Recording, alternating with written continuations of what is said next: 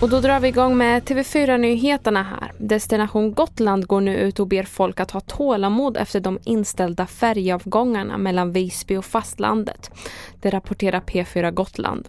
Det var igår som avgångarna ställdes in på grund av tekniskt fel på en av Destination Gotlands färjor och ännu har problemet inte åtgärdats. Runt 15 000 personer har drabbats av det här och vissa har behövt övernatta i bilar och på färjeterminalen. Jag har, jag har varit väldigt irriterad, nu är jag väldigt trött bara. Eh, och känner att jag måste komma hem eh, idag. Så. Men informationen är väl inte jättebra, det tycker jag inte.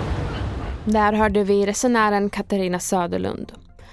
Minst sex personer har dött i samband med en migrantbåt sjunkit i Engelska kanalen tidigt i morse när den var på väg mot Storbritannien. Detta enligt uppgifter från franska marinen.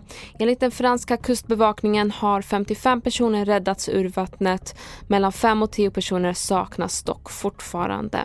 Olyckan uppges ha inträffat i närheten av norra Frankrike. Och slutligen kan vi berätta för dig som är ett Taylor Swift-fan att man från och med nästa termin kan studera hennes texter som en valbar kurs på universitetet i Belgien. Det rapporterar Kulturnytt i P1. Speciellt fokus ligger på att analysera sångernas referenser till engelska klassiker. Fler nyheter hittar du på tv4.se och jag heter Merjem Jamil.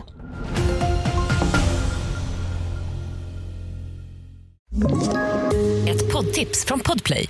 I podden Något Kaiko garanterar östgötarna Brutti och jag, Davva, dig en stor dos skratt. Där följer jag pladask för köttätandet igen. Man är lite som en jävla vampyr. Man har fått lite blodsmak och då måste man ha mer.